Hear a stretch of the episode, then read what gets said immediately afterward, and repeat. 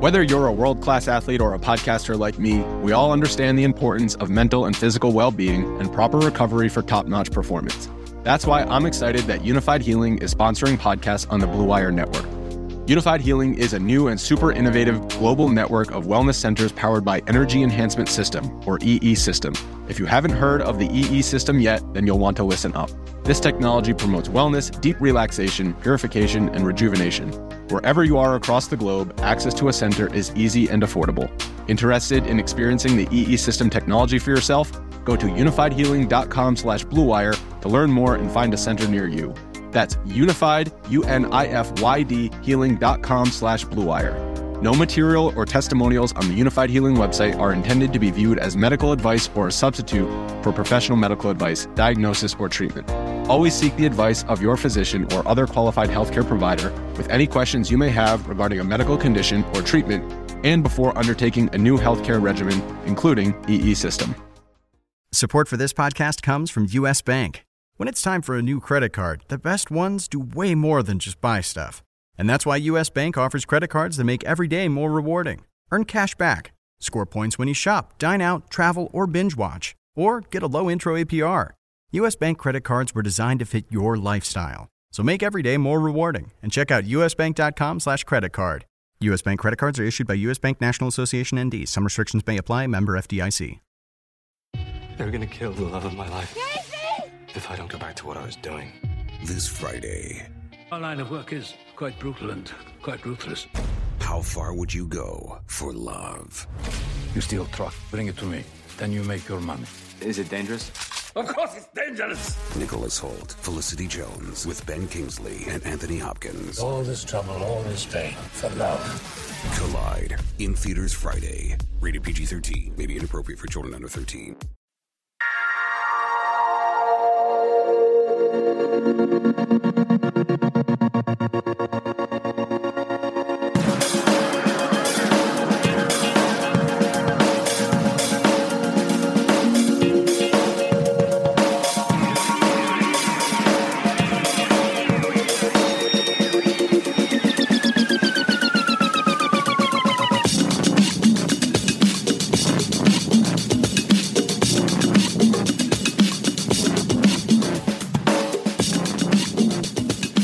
Welcome to the DFS Podcast Friday edition for this weekend's NFL Wildcard Playoff games. Hi there, football fans. I'm Paul Bruno, and I invite you to follow me, as always, at StatsMan22. Joining me, as usual, is my partner, John McKechnie, who's a great follower at Johnny McKechs.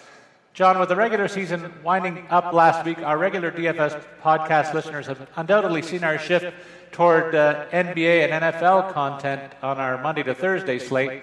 But you and I have the pleasure of covering off the NFL wildcard playoff matchups from stem to stern today, and uh, so we're going to review all four wildcard matchups, identifying all the strong value plays on FanDuel for this weekend's tilts.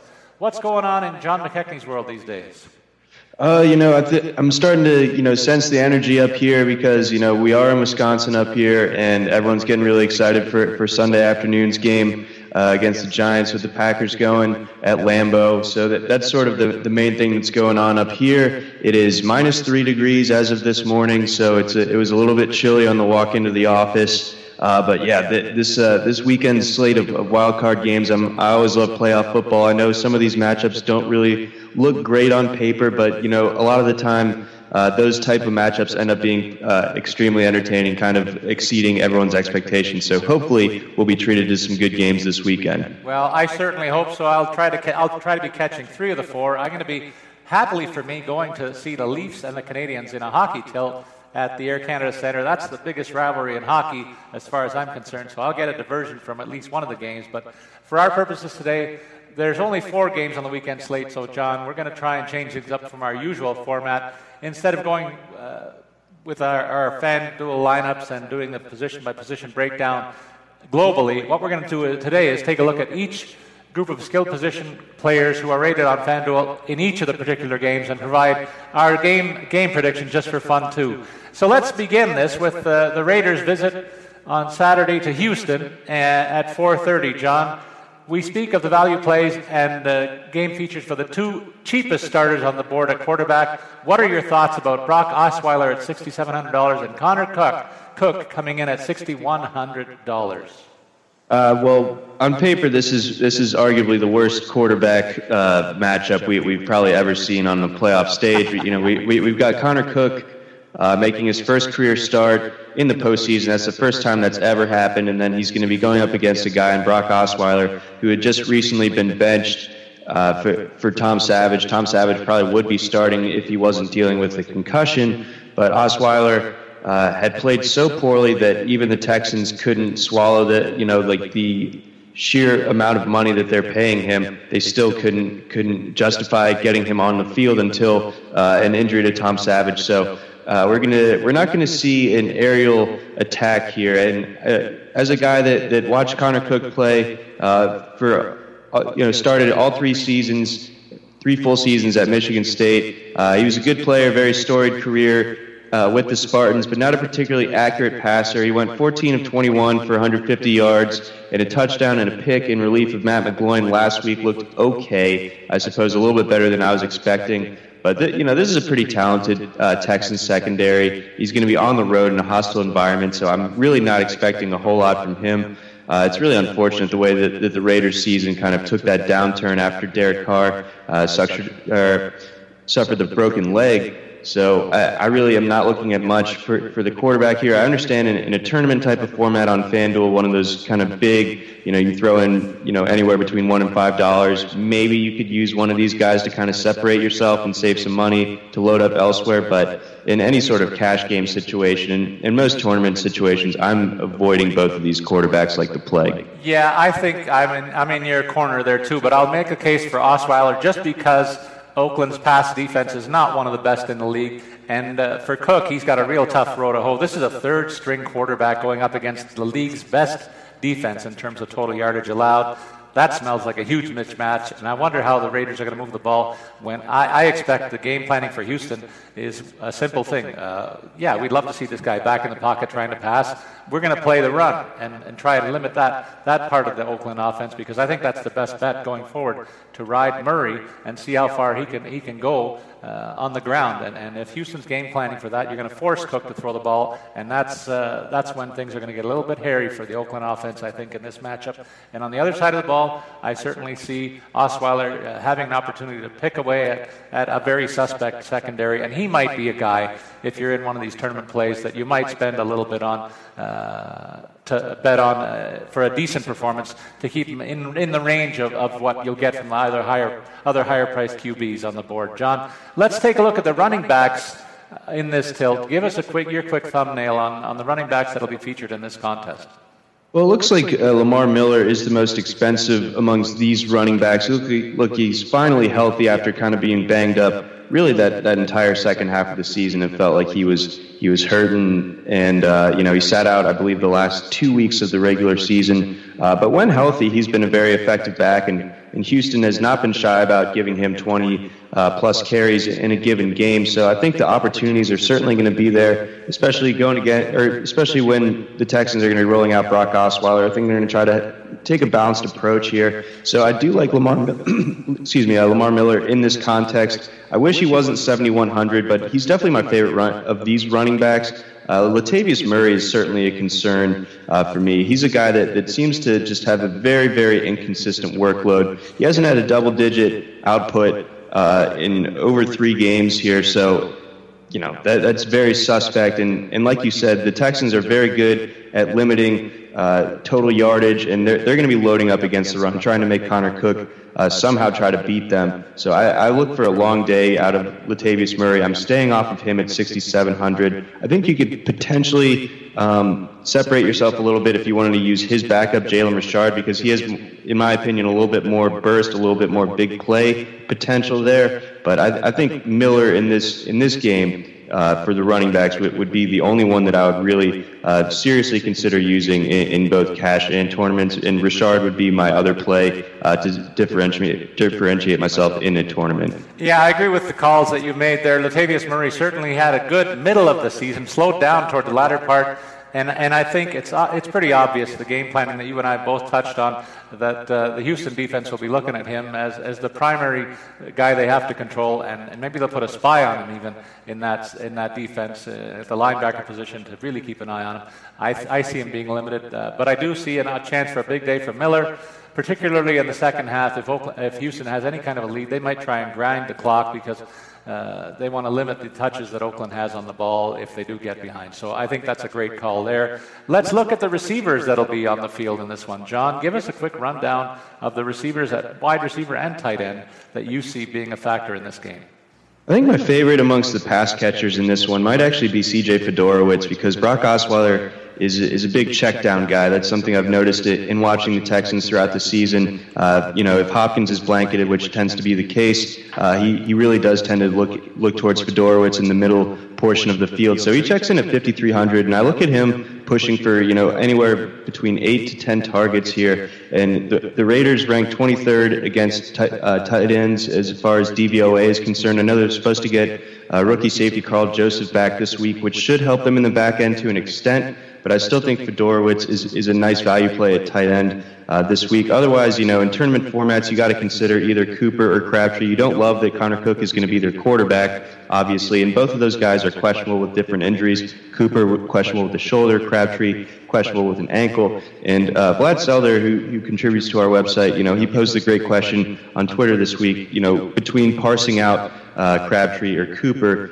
you, you really have to wonder who is going to be seeing the most of AJ Bouye uh, of the Texans. He, he's really kind of had this breakout season, uh, been about as close to a lockdown corner as, as as as we've seen. I know that we kind of like to create a mythos amongst cornerbacks where oh this guy's a lockdown. We just decide that he's a lockdown cornerback all of a sudden. But he actually has been uh, having a tremendous season, right in time to get a new contract here. But I, he thinks that Cooper is going to be shadowed primarily by Bouye, which means Crabtree is going to be uh, left to the other side of the field, and he's $500 less expensive. Uh, than Cooper, so I think Crabtree is a nice play at receiver, even with Connor Cook uh, as his quarterback. Well, I, I, like the call that you started out there with uh, on all the position, position players on the, that'll receive balls in their direction.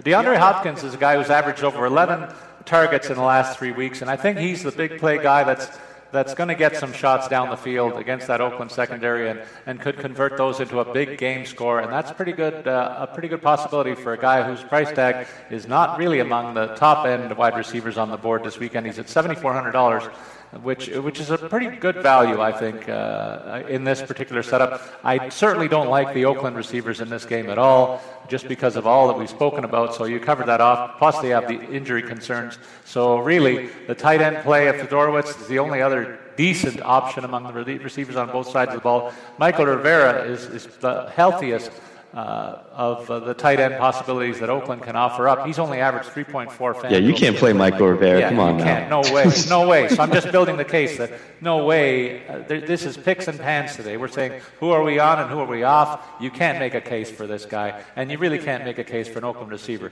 Is what I'm saying, and I know you uh, you echoed that sentiment as well. In terms of the kicker and defensive plays, John. Uh, well, you'll certainly see my, my kicker play reflected in, in my uh, predicted game score here in a minute, but um, Houston's defense uh, has to be uh, my, my play in, in, this game. You know, choosing between the two, I think, you know, we got a rookie quarterback here. We got a, a Houston defense that has really come on strong. It's been one, arguably the strength of that team. Jadeveon Clowney in his third year has really come on now that he's finally healthy. He's, he's just a nightmare, and I understand that, that Oakland – everyone talks about Dallas's offensive line. Oakland is, I think, firmly entrenched as the second best offensive line, it, provided that they're healthy. I know that Osemele and Donald Penn have been a little bit banged up here uh, down the stretch, but I, I think the Texans defense is going to be able to get after Cook. They're going to rattle him. I think they're going to force some turnovers. Uh, I think Cook, we might see a few situations where he just doesn't get rid of the ball on time, takes some sacks and that obviously leads to FanDuel points for you. So Houston, it's a very chalky play to, to go against the rookie quarterback at home, but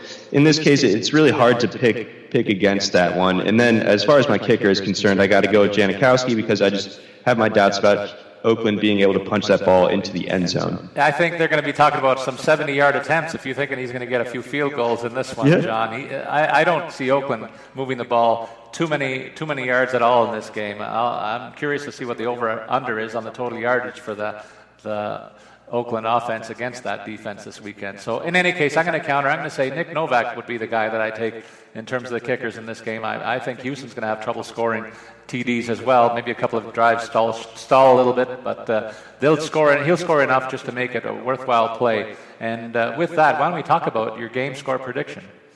I'm going to go with kind of a kind of a wonky score here. I'm going to go with 2015 uh, in favor of the Texans, and, and the Texans are three and a half point favorites. The over under here is at 36 and a half, so that puts us, you know, right on the edge as far as both of those uh, betting interests are concerned. But I think that we're going to see Oakland just failed to get into the end zone. It's a really unfortunate way for their season to end. I really wanted to pick Oakland in, the, in this one, but it's I just have such a hard time uh, choosing a, a Connor Cook led team when he's a rookie, making his first career start on the road. I think that that's just too big of a task for him. So I think that Houston will be able to do just enough. It's going to be about as ugly of a game as we're going to see throughout the playoffs. But I just got to give the got to give the lean to Houston in, in a nice little five point, just kind of weird. Let's forget this game ever happened type of type of thing. Well, I'm going to stick with your 20 score on the Houston side of ledger, but I don't see how Oakland's going to score 15 points. Uh, you telling me that's five field goal attempts that Janikowski converts?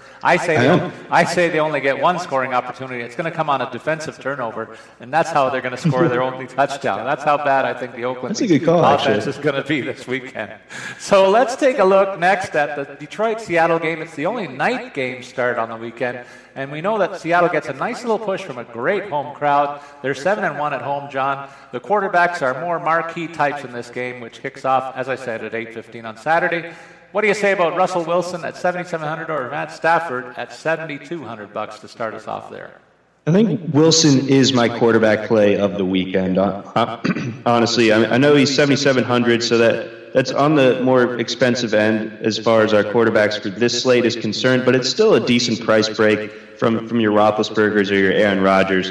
Uh, and, and the upside here is that he get, gets the home matchup against a, a Lions defense that we've seen on back to back weeks on national television give up a lot of points and, and not look particularly uh, well put together. And I understand that their defensive coordinator seems to kind of be getting some buzz as a potential head coaching candidate at, at different job openings, but I, I have trouble really seeing that. And I know that that the Seahawks offensive line has given a has had a lot of struggles this year, and a guy like Ziggy Ansah um, can, can can definitely get out of the get after the quarterback. But Wilson's mobile enough to where he can kind of uh, negate that pass rush a bit. I think that the secondary, he's going to be able to pick on it. He's obviously able to pick up yards on the ground when he needs to. I really like Wilson here. And on the flip side, I really just don't like Matt Stafford in this situation. I think that just playing in Seattle at night in the playoffs is is about the toughest thing that you can ask of a quarterback. And I don't think that Stafford is a lackey by by any measure. I think he's a very a very strong quarterback. He had an MVP caliber season for most of the year here.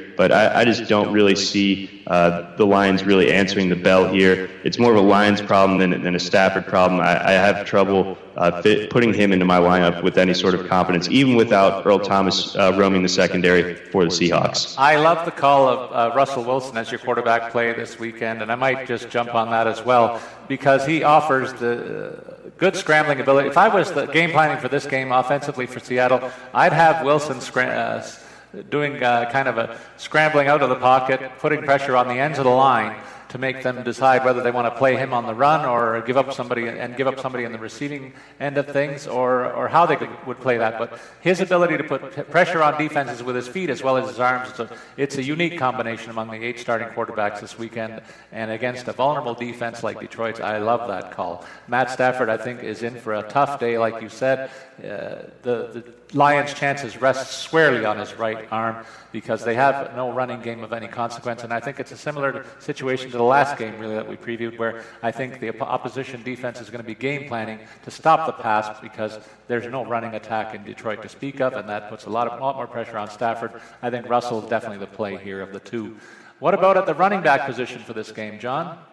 There is not a lot to like as far as the runners are concerned here. I, I, uh, uh, you know, Zach Zenner has has run extremely well. You know, with with the just sheer attrition that, that the Lions have had at running back, most recently with Theo Riddick going down with that wrist injury, landing on injured reserve. Zenner is, you know, he's answered the bell. He's, he's run well. He ran really well against the Packers in the first half last week. He picked up close to 100 yards from scrimmage in the first half, I believe. But at 6,200, that, that's a little bit pricier than what I would hope to get a guy like Zenner going against uh, what DVOA considers to be the second best run defense in the NFL. And I also just am, am worried about uh, the game flow situation where, where the Seahawks build an early lead, uh, be it with, with the you know, with the quick touchdown for, from the offense or, you know, a potential mistake from Stafford being quickly turned into seven points for the Seahawks, in which case the, the Lions are going to be throwing the ball a lot. I think they're going to be throwing the ball a ton regardless, so that cuts down on Zenner's workload, but they really might have to abandon the run early in this one. So I'd be worried, worried about using Zenner at 6,200.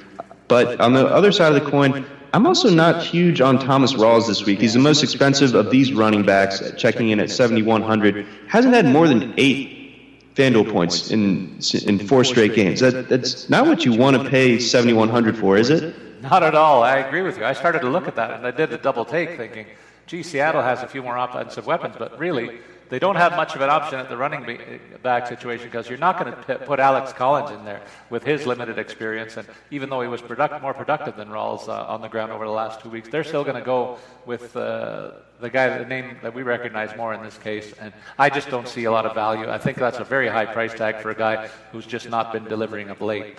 Uh, how about the receivers, John? What do you think about the wide receivers and tight ends in this tilt?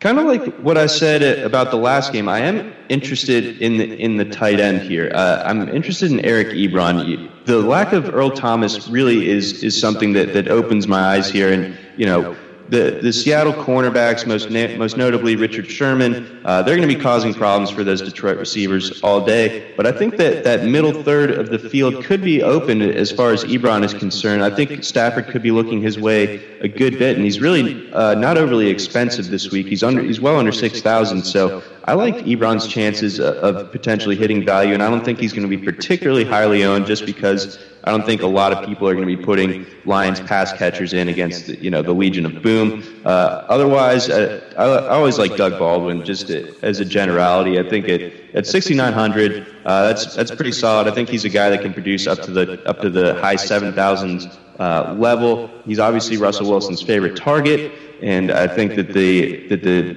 Lions secondary is so suspect, especially if Darius Slay isn't playing at 100 percent. Uh, they, you know, they could pick on a guy like Johnson Bademosi, and, and you know that that's obviously turns into FanDuel points for a guy like Baldwin here. So I like him uh, as wide receiver one, being at under 7,000. I think that's a, a really nice play. And Golden Tate trying to get some revenge on his old teammates, and he, he's seen 10 or more targets in four of his last five games. So he's obviously going to be getting the opportunities from Stafford uh, a guy that's going to be throwing the ball a lot. So I, I couldn't fault you, fault anyone for, for using some Lions guys in tournament settings. I know that the matchup is tough, but I think that just the sheer volume that, that those Lions receivers could be seeing uh, could could result in a decent payoff here. Yeah, and at the price tag, you're looking at the top two uh, Lions wide receivers on the board at $6,100 and $5,500. I could see each of them getting 10 targets. If they convert five or six of them, they should get you know, 60, 70 yards. Maybe one of them gets a score. That, that's a pretty good game score for that price tag. Baldwin is a, is a guy that also uh, looks like a good value. None of these guys is priced uh, out of, over the moon and uh, Baldwin's averaged almost 13 points per week. Uh, the guy that you didn't mention is a guy that I don't like to mention anymore since he crushed me and my hopes in, in our staff free roll, but I'm going to mention him just for the sake of this show. That's Jimmy Graham. He's been rather up and down all season long, but against that suspect Detroit Lions secondary, and now that we're in the playoff crunch, this is a guy that is, all long been one of Russell Wilson's go-to guys, and I think at $6,600, he's, he's uh, pretty well priced, I think, for this tilt. So a guy that will see his share of balls, uh, particularly in, in that rollout scenario that I was talking about earlier. I think he's the guy that will be the option uh, A or B if uh, Wilson, rather, rather if Wilson decides to run or pass.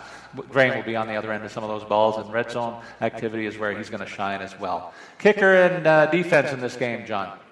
I'm going to go with, with Steven Hauschka as as, as for my kicker, um, just because he's in the, the comfortable home setting of Seattle. You know, he's used to kicking there. He's used to the weather.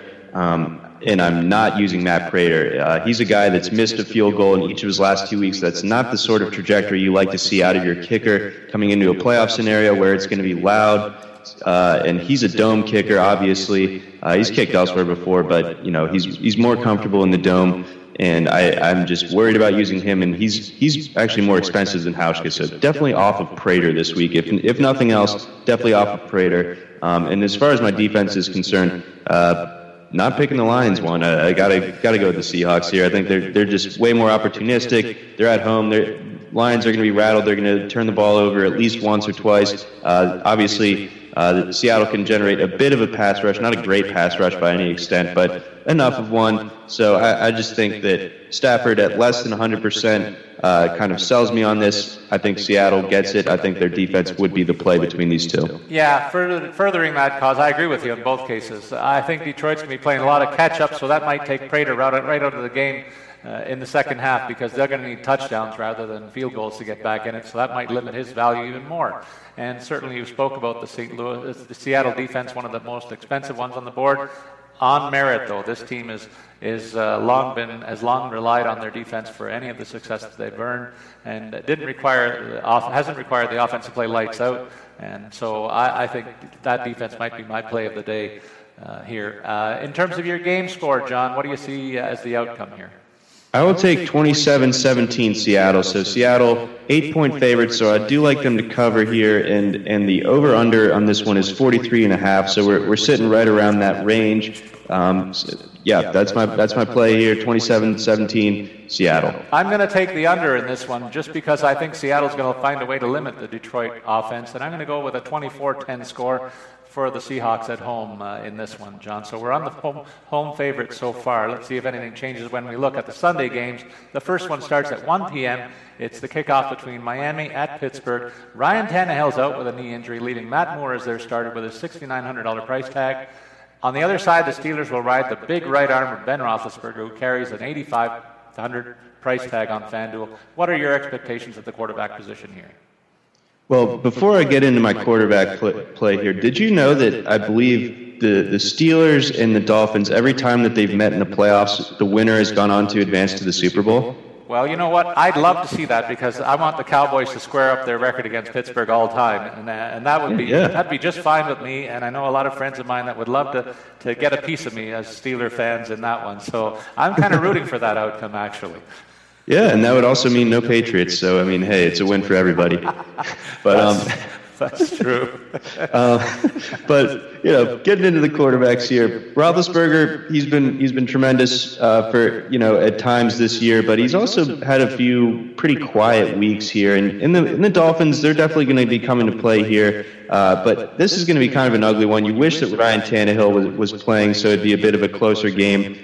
I, I'm not going to be using either of these quarterbacks. I know that you know you shouldn't like fade Roethlisberger and be like, oh, there's no way I'm playing him. But I, I, just prefer to use a guy like Russell Wilson who's a little bit cheaper, gives me some more cap relief than a guy like Roethlisberger. I know he's at home where he's comfortable in the playoffs. He's he's always uh, comes to play in the playoffs. But I, I just I would much prefer to use a guy like Wilson than I would Roethlisberger. And then as for Matt Moore. 6900 obviously he's a value play and he you know he he showed that he's he's he's about as capable of a backup as as there is in the league right now. He you know comes in his first start and throws four touchdowns against the Jets and so on. I just don't see that happening on you know on the road in the playoffs here. So I, I lean Roethlisberger but I'm not particularly high on either of them. Yeah I could make the case for Roethlisberger if he wants to run up a big big uh, yardage on the, on the passing game, but I think they could. This could be another blowout game where they don't even bother to throw the ball a lot and relying on their, their two prong running, running attack and just shove the ball down the Dolphins' throat in the second half just to wind the clock down. This could be a very short game in terms of time time of play. I, am going to say Matt Moore's facing a defense that's going to be ready for him and uh, put pressure on him. Uh, I do think Roethlisberger has got to be licking his chops in this matchup. The fish, when they come north, they tend to drown uh, in the cold weather, and this this will be no exception, I think. So I'm big on Roethlisberger, not so much at all on Matt Moore. Don't think he has a shot at all to put up some big game scores, unless it's in garbage time. But uh, you take your chances in that scenario, I think. Uh, running backs, John. Well, uh, it's it's funny how FanDuel set this up. I mean, this is about as expensive of, of, of, a running back as we've seen, I believe, all season. So they really do, you know, make you you you, you log into FanDuel, you look at the at the slate, you start filling out your lineup, and you know you put in a solid quarterback, and then you see that you remember that you want Le'Veon Bell. Then you see that you have to pay twenty three hundred, and it's like, wait a second, ten thousand. So, so how's that Brock Osweiler doing again? You know, I mean, you really do have to pay out the nose for him, and I'm going to do my best to find a way to do so because I, I think that you know this is a January in Pittsburgh game. I think that Bell is, you know, obviously the the the engine of that offense. He, you know, he's so talented as both a pass catcher and as a runner. So I, I think he he's he's a guy that's going to be pretty highly owned despite that insanely high price tag. Sort of like a you know Russell Westbrook to to make an NBA comparison, where you're paying so much for him, but he, you get so much production out of him that it still remains worth it. I think he'll he will be able to pay off at that price tag, but you know obviously he's going to have to get 30 points to do it. But I think it's certainly possible. I think he's going to get the requisite amount of touches to to get into that neighborhood. Jay Ajayi is a guy that you know, with Matt Moore at quarterback, I think the, the Dolphins are going to try to get that run established early, try to try to get some possession, try to keep the ball, you know, or keep that Pittsburgh offense on the sidelines as much as possible. And the best way of doing that is to ride a guy like Jay Ajayi here. So I do like Ajayi in this case. I, I don't think that the Steelers' run defense is kind of what we what the general consensus feels about uh, Pittsburgh's run defense in general. Everyone seems to be intimidated by them. They're not you know, they're not the steel curtain by any means. Uh, so I think that Ajayi should be able to move the ball on him or on them. So I do like both of these running backs here. I don't think I'll be able to fit both of them into a lineup. You, kind of have to pick and choose between them. John, in your excitement about talking to Bell, I think you said he was twenty three hundred dollars. He's ten thousand three hundred. Ten thousand. He's not a bargain, folks. He, you're going to pay for him, like John implied. Uh, I, I, see his matchup as a real favorable one. He faces that 30th ranked uh, Lions rush defense. And on the other side of the ball, Jay Ajayi, his value might be more in the first half of this game where they try to establish that run. If they can keep it close, longer. That bodes well for Ajayi and Dolphin fans in this one, but I just don't think that's going to be the case. So I'm shying away from him just because I think they're going to be uh, needing to put the ball in the air in catch-up mode uh, for most of the second half in this one. So that's a bit of a high price and a bit of a risky play for me, given that scenario that I that I forecast. Uh, Bell, on the other hand, you could see him running the ball a lot until maybe garbage time in the fourth quarter. I do think this is not going to be a close game at all, is what I'm telling you. Uh, wide receivers and tight ends, John.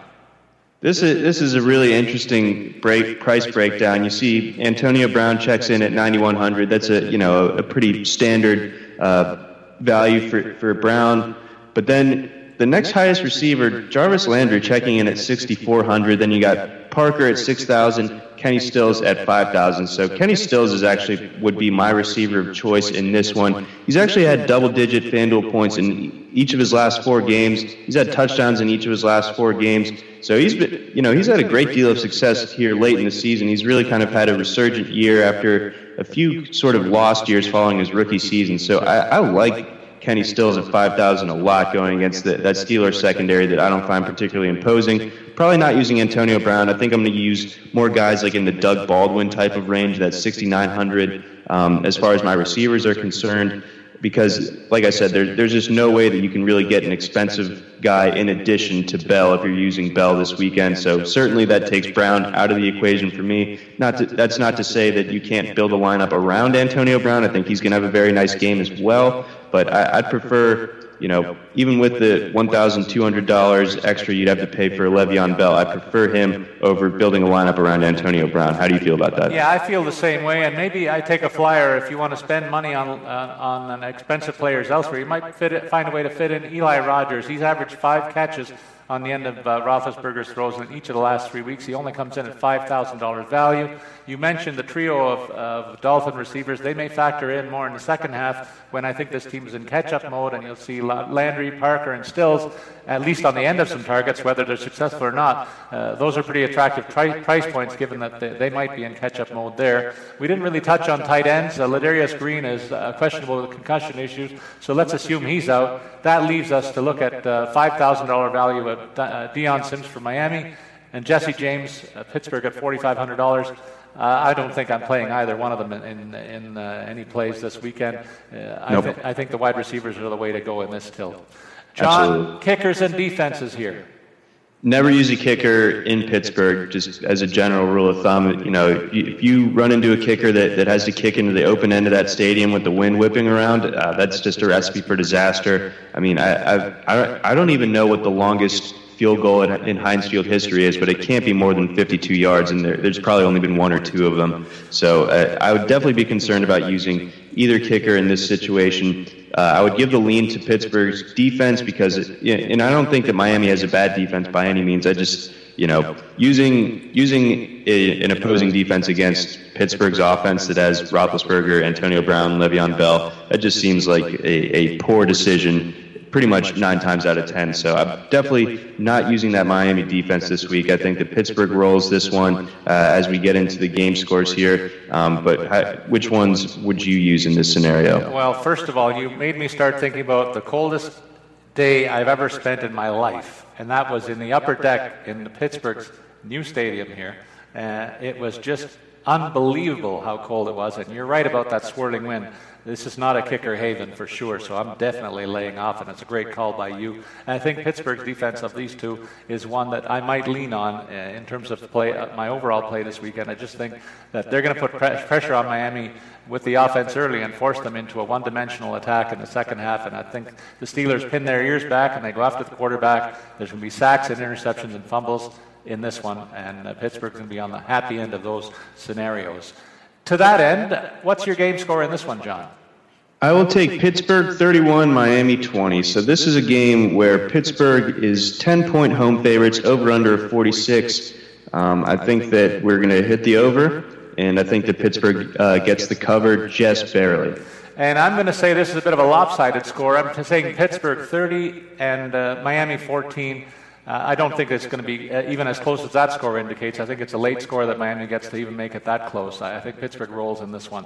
Finally, we get to the 4:40 start. It's the one that I have circled on my calendar, John, with the Giants heading over to Green Bay, where Eli Manning costs $7,500 and faces a white-hot Aaron Rodgers, who's the most expensive quarterback on the FanDuel price board here. What do you like about these two quarterbacks? Well, when we started the show, uh, and you, you asked me what's going on up here, there, I talked about the energy uh, it, that's here in Wisconsin. It's a, it's a bit of a nervous energy, though, because the Giants have been the, the, the Packers' kryptonite in January in the past, and you know they, they sort of are playing with a similar formula right now, where where they're playing really good defense, especially getting after the passer, more you know more so than than what was anticipated coming into this year. So I think the Giants really, and this will be reflected in, in our breakdown throughout the rest of this show. Uh, I think the Giants are going to give the Packers all they could handle here. But obviously, Aaron Rodgers, like you said, uh, he said run the table, so he goes ahead and runs the table. You know, the, the Packers win their last six games. They, they go into Detroit last week with the with the division title on the line and he comes out and you know throws what four touchdowns, just an unbelievable performance uh, to wrap up the regular season. So I think that even with the, the how well the Giants have been playing in the secondary and up front, I think that Rodgers certainly is still worth worth the consideration. I'll probably make a, a Rodgers uh, centric lineup, but still probably leaning Wilson overall amongst the, amongst the slate. But I, I don't think I can fault anyone for using Aaron Rodgers at home in a playoff game here. Uh, would you use Eli Manning though? I, I think I would because the, the Packers secondary is so banged up and it, it, suffered even more attrition last week. So I really do like Manning as a pivot uh, to Wilson here. I think that you know he's got explosive receivers. I think Sterling Shepard has started to come on strong late in the season and Paul Perkins, Paul Perkins' ascension, he can catch the ball out of the backfield a little bit, make some plays. And Rashad Jennings obviously has kind of made a career of doing that. So I think that I really like both quarterbacks in this game. I can't fault you for using either of them. Yeah, I echo your sentiments. Eli Manning has enemies in Dallas, in uh, in uh, New, New England. England. and in Green Bay, as you suggested. Uh, this guy, he's been abs- an absolute nemesis in, on the big stage, and I think like you that he could rise up and do just enough. Aaron Rodgers, though, is not a guy that you should uh, fade unless there's an absolute uh, ice age coming in Green Bay. This guy just finds a way to pass the ball downfield. He, he's running more effectively now that he's a little healthier, so uh, he's got a a lot of weapons in that arsenal, and, and you could certainly make a case for that price tag. I just worry about him against a Giants defense that is the signature aspect of this club and will make his life miserable because they have found a way to contain the running attack of all comers all season long. They're one of the best in the league on that side of the ball. They'll be game planning in the pass defense, and they'll they'll double up on, on a guy like a Jordy Nelson and f- have Rodgers go to second third options, I think, in in the passing game and try to limit uh, him in the, in the scrambling too. So I think this is one where uh, you can make a case for for both quarterbacks, but uh, there's just a strong case to stay away from them just because of the quality of the opposition here. In the running game, John, what do you see here? This, you know, the way that both of these teams are constructed, and, and you know, it's something that we've known uh, through season long and, and, through DFS. Neither of these guys, neither of these teams really have running backs that, that you love. We, you know, we've had ones where it's like on a one week basis, maybe this guy's worth a play. In this case, you know, Ty Montgomery is the most expensive running back on the board, checking in at 6,800. Going against that Giants run defense, though, that I believe ranks uh, third uh, as far as DVOA is concerned. Uh, so that, that's something to definitely stay away from. And the Packers just don't run the ball a ton. Uh, the, I just don't really see where Montgomery has a whole lot of profit potential here going against that Giants uh, front seven. I do like Paul Perkins. He ran the ball extremely well last week. I think he was at 4,500 last week. Now he's up to 5,900. Uh, the Packers have a, have a, have a solid run defense, but it's nothing nothing sensational. I think Perkins definitely gets the lion's share of the workload, more so than Rashad Jennings. So if I'm using a running back in this game, I'm definitely going the Perkins route, but I'm not particularly stoked on it. I, would prefer to use some other running backs, but again, if I'm strapped for cash using a guy like Le'Veon Bell uh, elsewhere in my lineup, I, I, I, wouldn't mind getting Perkins in there at 5,900. I think that's a great call. I was thinking that just as you uh, mentioned it, I think Perkins is a great call to pair up with a guy like Bell, and that brings down your average cost, so you don't feel too bad about spending the big bucks over on the Pittsburgh running back. And I echo your sentiments about Montgomery. Don't forget he's a converted wide receiver, and uh, the Giants are, are pretty stout against the running uh, of opposing running backs all season long. They limited the best of them. So I think Montgomery has a tough day, particularly if the weather's a little bit off, as it's expected to be very cold. And so I, I think that uh, I, would lean on the Giants running back in this case of the two. In terms of the wide receivers and tight ends in this tilt, John. Well, obviously, this is sort of where the where the headliners are. Aside from the quarterbacks, you know, we got a guy in Odell Beckham and a guy in Jordy Nelson, two of the best receivers in the game, uh, production-wise, and just in terms of talent. So we're we're looking at Beckham here at 8,900, and I think I am going to have to make a lineup centered around Beckham because I, I think that that Packers secondary is so banged up. They're going to be using, you know, a slot corner on the outside, trying to trying to trying to stay with Odell Beckham, that just seems like a recipe for disaster here. So I, I could definitely see myself making a lineup where I stack uh, Eli, Odell, and, and, maybe a guy like Sterling Shepard who checks in at 5100. Uh, I think that that you know that could be a potential move that that I would use. Uh, and then obviously Jordy. Uh, he's, he led the league in touchdowns this season, I believe. He had an unbelievable season, uh, once again coming off of an, an ACL. Uh, Davante Adams at 7,000. I mean, this is just a great group of, of receivers. If Randall Cobb is out, obviously that, that definitely gives Geronimo Allison a little bit more juice. He checks in at 5,200. Obviously, he had an incredible game uh, this past week. So I, I think any you know, if you're loading up on receivers in any one game, this would be the game to do it just because the quarterback play is so strong. I know the weather is a bit of a concern, but these two guys have shown uh, time and time again that they don't get overly affected by the weather. So I'm, I'm definitely leaning on the pass catchers in this contest. Yeah, in addition to the wideouts that you mentioned, Jared Cook's the number one option from uh, tight end in Green Bay's arsenal, but closely followed by Richard Rodgers. They're priced at $5,200 and $4,700, which are uh, lower end uh, tight end values, but I think they're going to get some work in the red zone in both cases. And you might even make a case for Will Tye at $4,600. There's options to go big on the wide receivers and fill in some spaces with cheaper options here at the tight end who will be on the field in crunch time for both clubs. So uh, lots of value on the guys catching the ball for both teams in this tilt over any of the others. Uh, winding up here with the kickers and defenses, John. I don't think you can use either defense in, in this case. I mean, like we, like we were just talking about, the, the explosiveness with both of these offenses, with the, with the quarterbacks that are going to be going and the, and the marquee big name receivers going, uh, it's hard for me to really uh, use a defense in this one, even if the weather is a bit of a concern here. So staying off of that, I'm gonna I'm gonna kind of try to target one of the lower scoring games. Probably grab a defense from from that Houston Oakland game uh, this weekend in, in lieu of, of trying to. Uh, hope that my defense pays off against Aaron Rodgers. That just seems like a, huge mistake. Uh, kickers, kicking in Lambeau in, in January when when you have the option of, of getting a kicker that's kicking in, in Houston's dome. I, I also don't like that idea, so I'm laying off of both uh, Crosby and, and the Giants kicker this week. John, I think that's an excellent analysis of the kicking and defenses. I echo your sentiments completely. So why don't we just jump to your game score in this case? I'm going to go with the upset. I think the Giants really are the kryptonite. I think that they are that, that classic Giants get hot at the end of the season and, start to make a run here, uh, starting in wild card weekend. So I like the Giants 27-21 over the Packers. I'm going to have some very upset friends up here. Yeah, well, I'm going to make some uh, enemies too. I'm picking the Giants as well in a similar upset. I see uh, exactly what you call. I call it 20 to 17. I think the Packers' magic uh, runs out uh, with the end of the regular season, and, and the Giants eke one out. Maybe a last play of the game. How about that? Wouldn't that be something? yeah. in, in any case, John, uh, before we go, I'd like to know what you recommend as your strategy this weekend. Uh, is it building around one team? Is it stacking uh, or going all over the board? Do, I do like the Giants stack a lot. I think I sort of talked myself into that a little bit more as the show went on. But you know, it, I think just picking on specific uh, position groupings where, where, teams tend to be weaker uh, is something to really pay attention to. So you know, in this case, the, that Packers secondary is very suspect, very banged up. As in the Lions secondary, very suspect. Not especially banged up; they're just suspect in general. So you know, you, you, using the pass catchers in those games would, would be something that I, that I target. Uh, just you know, just to kind of give you a few examples here.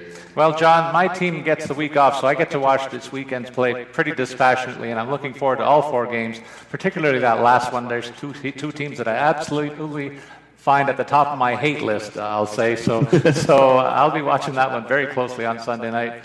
And we'll be back next week to preview the conference uh, championship games. So for John McKechnie, who you can follow at Johnny McKechs, I'm Paul Bruno, reminding you to follow me at Statsman22. We wish you good luck with your FanDuel plays this weekend and remind you to come back and listen to us next Friday for the next uh, football-related podcast. But we do have Monday to Thursday with other sports, as I said off the top. And we'll be back here, John and I, to preview those conference semifinals. So long, everybody.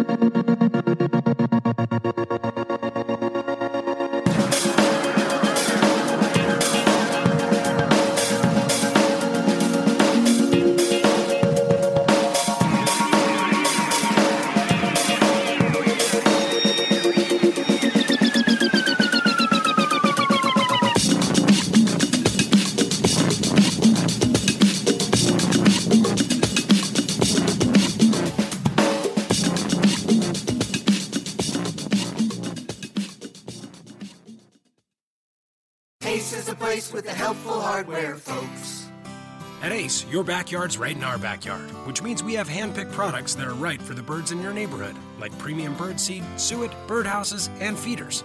Stop by your local Ace and get everything you need to attract the birds you want, including Ace Wild Bird Food, on sale now. Now through Tuesday only, when you buy two 20 pound bags of wild bird food, get a third bag free. Only at Ace, the helpful place. Offer valid through February 28th at participating stores.